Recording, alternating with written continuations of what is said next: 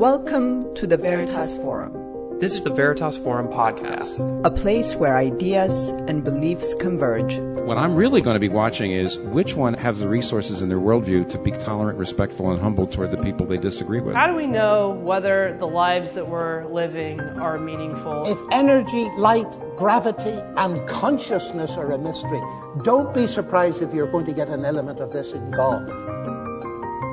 Today we hear from George Fox, professor of theology, Dr. Joseph Clair, as he takes to the stage at Montana Tech University in a discussion titled Engineering the Good Life. Do we need God to have meaningful lives? How many of you this evening feel the pressure to discover your purpose or your calling in life? Anybody here feel the, the pressure a little bit? Some college hands going up. Discover the purpose and the calling, and then find the major that leads to the career find the right relationship that maybe leads to spouse and family and place to live in the country and get all the elements to add up to discover your unique purpose. College has always kind of been a special season of discovering one's purpose. I'd say there's always been three reasons for college. One is an intellectual reason, you got to learn something. There's an economic reason. Most of us are thinking about career and jobs and livelihoods. And then there's a deeply personal, almost moral or spiritual reason of you want to discover how and who you are, where your talents line up with the world's needs. And so there's kind of an intense, infinite pressure on the college years to figure all that stuff out. But let me assure you, the pressure doesn't go away after you get out of college. I'm kind of reporting midstream, maybe mid career in my own life halfway down the track, maybe perhaps. And one of the most accomplished people I work with at work just gave me this book, Designing Your Life, uh, by Evans and Burnett out of Stanford. Great application of design thinking to the prospect of crafting a meaningful, well lived life. It just doesn't go away, folks. You keep asking the question, even when you think you've got, like, yep, that was the job, that was the thing, and then the question seems to bubble up from within. And Americans, we've made like a cottage industry about it. We're obsessed with discovering our purpose and the meaning of our lives and making sure somehow that the outer circumstances of our lives match the interior convictions of who we think we really are, insofar as we can tell who we really are. Every day I get home from work or I leave I leave work and I head home and I live in a little country town. We're like 30 miles outside of Portland, so we're not in the suburbs. You know, we're in ag town. It's now Oregon wine industry, but it's a pretty humble spot. And I live off a country road. A lot of little mini would-be wannabe hobby farms out there. People like raising cows in their front yard. You know, their one-acre lot. It's that kind of town. And just this past uh, year, something very strange happened. A huge billboard went in right at my turn on Fox Farm Road. This huge billboard with a guy's face, and his Dr. Manuel. And Dr. Manuel provides new hands, new body, new faces. Plastic surgeon, Dr. Manuel. 1 877 777 new you. N-E-W-U. So we drive by this thing all the time, and my little daughter, a few months ago, we're driving, she's seven, and she's kind of picking up on like, okay, doctor, face, hands, and she just asked me out of the back seat of the truck, she's like, Dad, are you gonna get a new face? Which I thought was like, wow, are you suggesting something? But honestly, there's kind of an American obsession. We do want to know um, and want to we want to discover who we truly are. We want to discover our purpose. We want the external circumstances of our life to match the internal world that we live in. And we become somewhat obsessed with crafting meaningful lives, with chasing our purposes. And sometimes I fear that that obsession that I share as a good American can turn into a form of anxiety. Like it's a special breed of anxiety. We'll call it meaning of life anxiety. And I think meaning of life anxiety, if there is such a thing, it happens when you're kind of caught between, you're caught on the horns. One horn is saying, you know you have an innate purpose inside. Like you know you need to discover it. It's almost the sacred aura sort of sense of like you've got it in there, find it, and then make sure you live it out and find the right person, the right job, the right place to live, the right neighborhood that matches that. And then on the other hand, we have a sense that the meaning of life is utterly open ended and innovative. It is up to you to craft, to self create, to work out all the details. And there's actually a really, I think, clear philosophical and theological line that you could trace over the past 500 years since the Protestant Reformation. And it goes something like as soon as the idea of calling became very democratized, that all of us as individuals had a kind of infinite transcendent sense of value in the work we do in the world, that once everybody has that, and slowly through philosophical and scientific changes, the world becomes more secular, less religious. There's less open public awareness that there's a transcendent framework, a, a God framework we live in. That feeling gets turned inward on us. We're left with the infinite burden of figuring out what that calling is, but we don't have the framework, the sacred canopy, the resources, even the conversation with friends and the terminology to talk about what it would mean to discover that sense of purpose. So we get kind of stuck between innate purpose and innovation. And I love the subtitle of the talk tonight. I don't know who came up with it Engineering the Good Life at Montana Tech. A bunch of engineers. Very nice. But I think that actually perfectly cap- encapsulates where we are, especially in higher education, but as a culture. We have a profound sense of the plasticity and malleability of nature. Like, we have learned through scientific knowledge more about the what of the material universe than ever before in history, and then the how, the application, including how we can apply that knowledge and manipulate and make malleable the human person, the human body. And yet we are not clear as a culture, or even as individuals, what the end that we're aiming for is. We know we can change and rearrange and make different and transform, but we're not sure what we're actually aiming for. And the struggle that I've found is the more we get traction on scientific knowledge of the particulars of the material world that we live in, which is fantastic, the strange thing is that those descriptions of the material constituents of our experience are not very illuminating of the human experience. For example, if I really understood the neuro brain chemistry involved in the pheromones in my brain in relationship to my wife, and I took that description home with me from Montana Tech, and I said, hey, babe, when I get home tomorrow night, the pheromones were just swishing in my brain, and those pheromones are so glad to be able to swish next to you, you know, back in in our room or whatever you would take that as kind of a perverse misapplication. Furthermore, if I posited and actually understood the serotonin that is associated with all the positive experiences, especially around faithful marriage and family and all those things, and I put that as the end goal for my moral or spiritual life. Like I'm just trying to get that right proportion of serotonin to line up in my head. That's really what I'm aiming for, babe. That also would strike her as sort of perverse.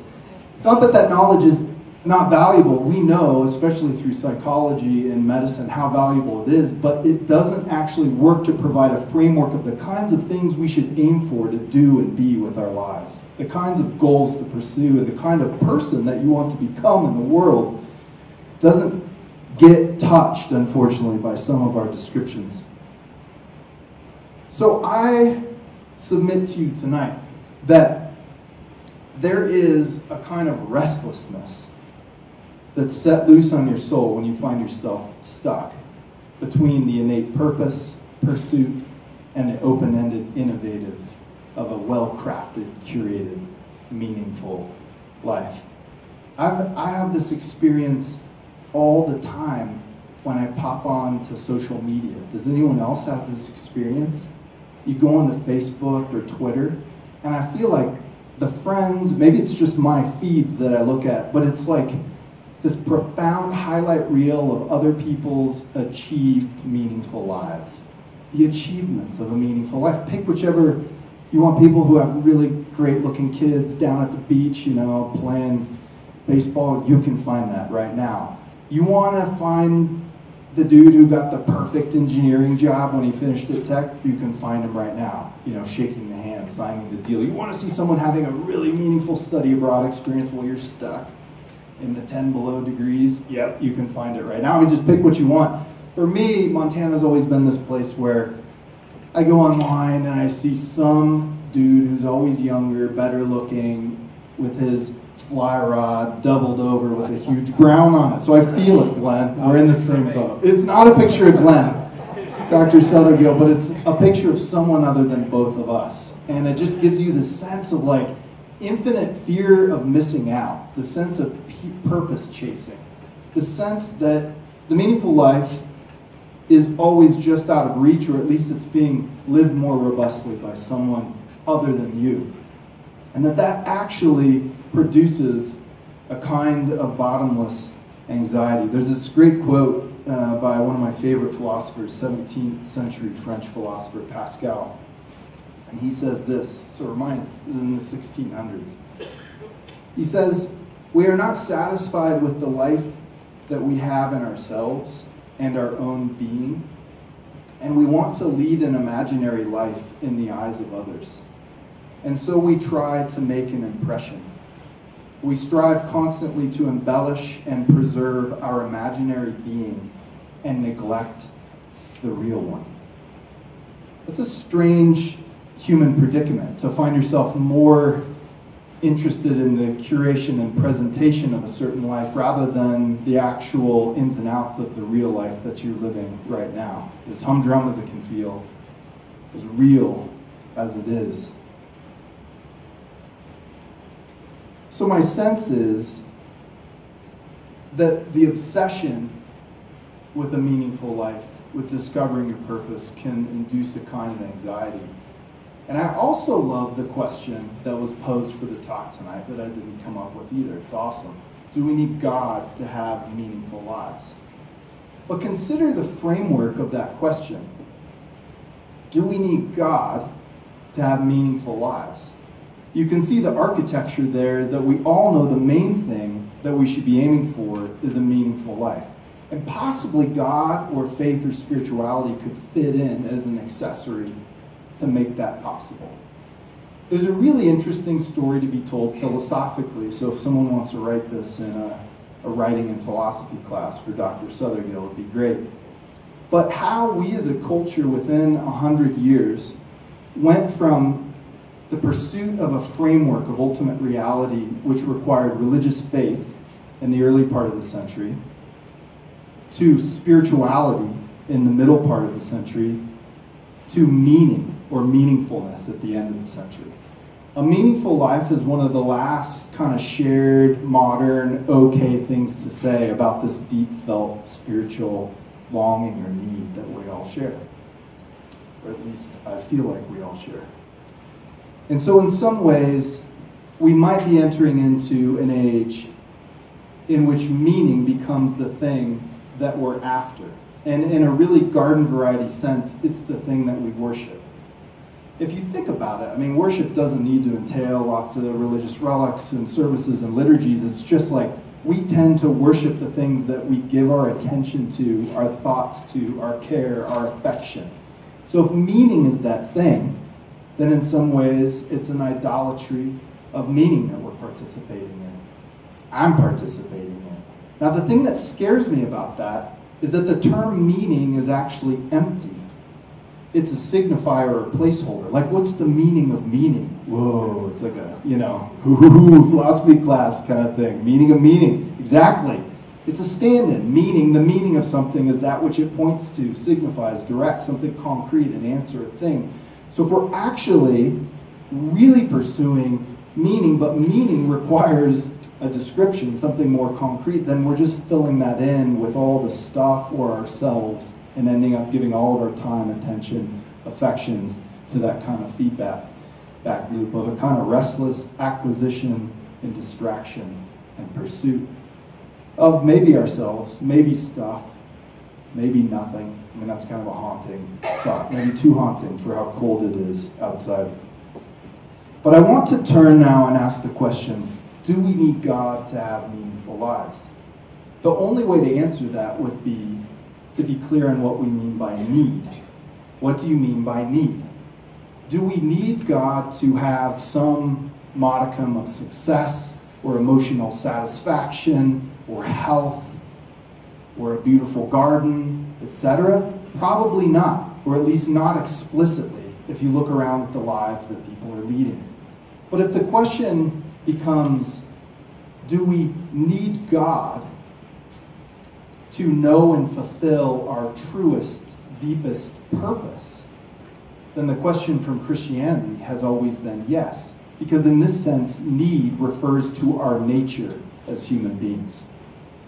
So Christianity has this very complex, robust philosophical theological story about God as creator and how human beings fit into that. But here's like the 90 second snapshot God Himself, in the Christian tradition, is capital B being, the source of everything that is. Everything that exists in the totality of reality has its being and existence partly because God, the source, has allowed these things to exist. Now, God, as being itself, has the perfections of being. This is all starting to sound like theology class, right? We're going to wheel back to reality in a minute. But the perfections of being are things that we all implicitly desire, or at least pay lip service to desire. Things like truth, things like goodness, things like beauty, things like love. We end up thinking knowledge is better than ignorance. We end up thinking that a really good meal or a good nap or a good golden retriever is better than a really bad meal, a bad nap, or a bad golden retriever, a bad mastiff in the case of Alberto. Why do we naturally pursue these things? Well, we just do. You know, that's the philosophical answer. But at a deeper level, there's actually this sense that because God, the source of being, has created human beings in his image, this is the mystery of creation in the biblical story, is that human beings are in some ways this apex of the creative story. We are those creatures that not only have a little bit of that truth, a little bit of that beauty, goodness, love, like all of creation participates in various degrees, but we have the minds that can actually recognize it. And we have the hearts and the wills that we can actually love it and pursue it. So we're unique creatures. But in that uniqueness, the Christian story says, we're also filled with a kind of infinite longing to get back to and know the source of all that goodness, truth, beauty, and love, and to direct our lives toward that end as the fullness of human existence. Now, that is a heavy responsibility, weight, but also glory and opportunity. And so we ourselves, just as you would feel or some have felt in not knowing your own parent, being adopted, going your life never having met your genetic parents might have this longing at some point, if possible, to know, to meet, to engage in relationship. That's the strength of the longing, the Christian story says, in the human heart to find our way back through grateful recognition and awareness of the source of He who is. Whereas my favorite philosopher and theologian, Augustine, says, You, God, have made us for yourselves, and our hearts are restless until they rest in you. So there's that sense of restlessness, but it's a restlessness that comes through our status of being creatures. Now, I fear that my experience in culture, in this American culture, makes the meaning of life that rest that we're looking for. But the meaning of life ends up being a fundamentally elitist project in which we all have to get the additives of our life put together to add up to this elusive sum that we call the meaningful life. Like, you're way better off living in this country this state, this city, having that education, having that possibility of that job, having this marriage, having that house, having that health. You start to add all the additive bits up to the elusive sum of a meaningful life. And it's a fundamentally competitive project, folks. It's zero sum. There's winner, winners and losers. And that is the world we live in. And you can feel harried by it. You can feel restless. You can feel anxious. I can feel tired by it. The Christian story pivots and twists and says, actually, all those good things you might do as a human being, like discovering your talent, using it for good in the world, learning, growing, having a healthy body, being married, having a family, all those additive bits are awesome, but they ultimately don't touch the central, infinite longing in the human heart. They end up being shadows, voices, echoes of a world that is within this world, of a God who is within this world that we're actually longing for. That sense that you can always, already, anyone, anytime, anywhere discover the true meaning of life, the high purpose and calling through the soul's awareness and return to your Creator. You can have great luck with your career, great luck with marriage and family, great luck in where you end up in Montana or not. But the purpose, the really big purpose, is always available to you under any circumstances or conditions.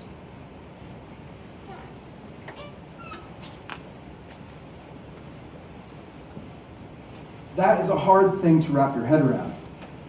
And I didn't really realize it until I met my friend Joshua. Sometimes it takes a friend for you to actually understand the truth. Have you ever had a friend who you feel like just got like way more of the little like potential, uh, the little like bits of potential placed into them, like the super lucky friend who's just good at absolutely everything? That was my friend Joshua. Joshua and I met in undergrad. We were on a study abroad trip and we stayed really close. He was one of those guys, he started at West Point then went to the University of Iowa. He went into the military, learned Arabic, learned interrogation, went to Iraq, came back, and what did he do? He went to the University of Iowa again to the writer's workshop to become a playwright and to write nonfiction.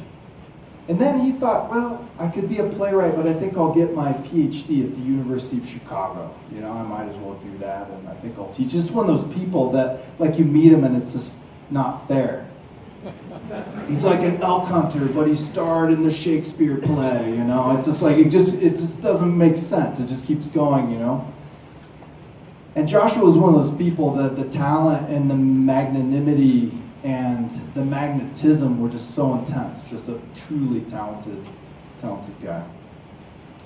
Joshua and I um, kept in close touch when he was in Iraq, and he was sent to do interrogation at Abu Ghraib. You probably remember some of the stories of the tactics used at Abu Ghraib. It wasn't pretty. And he actually went through a period where he converted uh, to Catholicism and he decided that what he was being asked to do in Abu Ghraib was against his conscience and he decided to left, leave the U.S. Army with honorable discharge. And it was just kind of like, whoa, of course, you know. And he puts out a memoir about this experience that he had in Iraq. Just unbelievable. We were in grad school in our PhD programs together, kind of side by side. And I remember the call. He'd had pneumonia at Thanksgiving and finally went to the doc. And it was just one of those worst case scenarios, you know, where it's like, oh, you don't have pneumonia, you've got stage four lung cancer. We have no idea why perhaps from tending burn pits in Iraq, we don't know. There's actually this, uh, this month's Smithsonian magazine has an article on him, uh, The Priest at Abu Ghraib, it's called, about his experience leaving the U.S. Army. I could tell you many, many things about my friend Joshua, but he gave me the most tremendous gift that a friend could possibly give another friend. And that is, he got his diagnosis, which was one of those death sentences, like, you will die in six months. And assuredly, it was six months later that he passed away. But it was as if I saw what was really going on inside of his heart all that time as his life and breath and physical strength were stripped away. All the all the purpose and potential was like just in front of him, like right out there. He's one of those people you're just like, I can't wait to see what you do in the world, man. You know, it's just like, you've got it.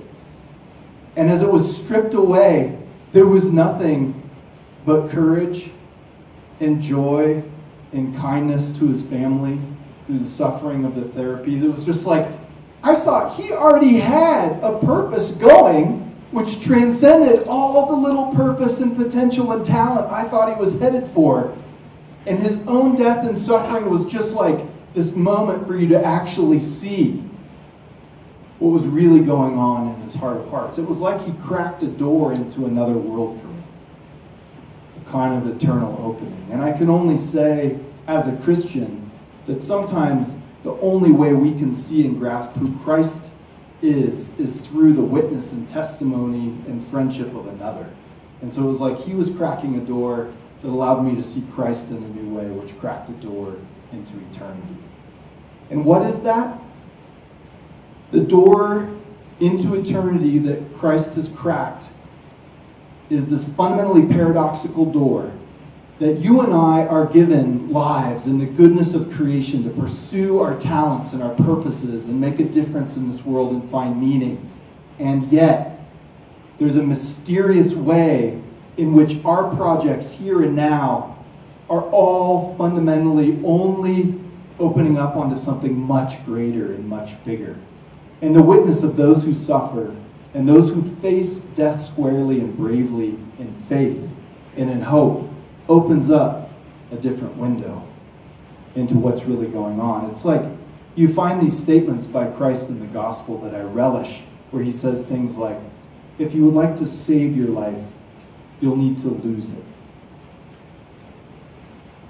He doesn't talk about the meaning of life, he talks about a saving of life through losing it. And so that is the challenge that I want to wrap my head and my heart around that I think college especially gives you a really unique opportunity as you think about discovering your own purpose, discovering majors that lead to careers and relationships that lead to spouses and families and places in the world.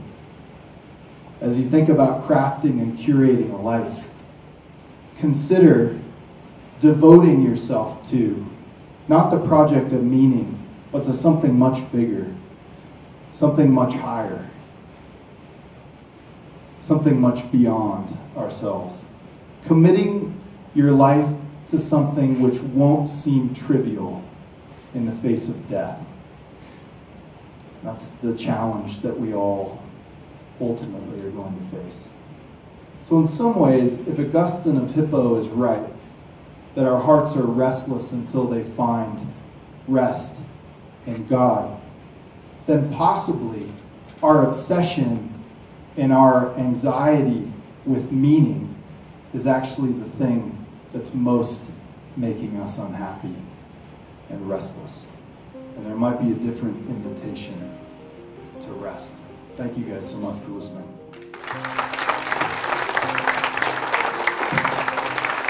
If you like this and you want to hear more, like, share, review, and subscribe to this podcast. And from all of us here at the Veritas Forum, thank you.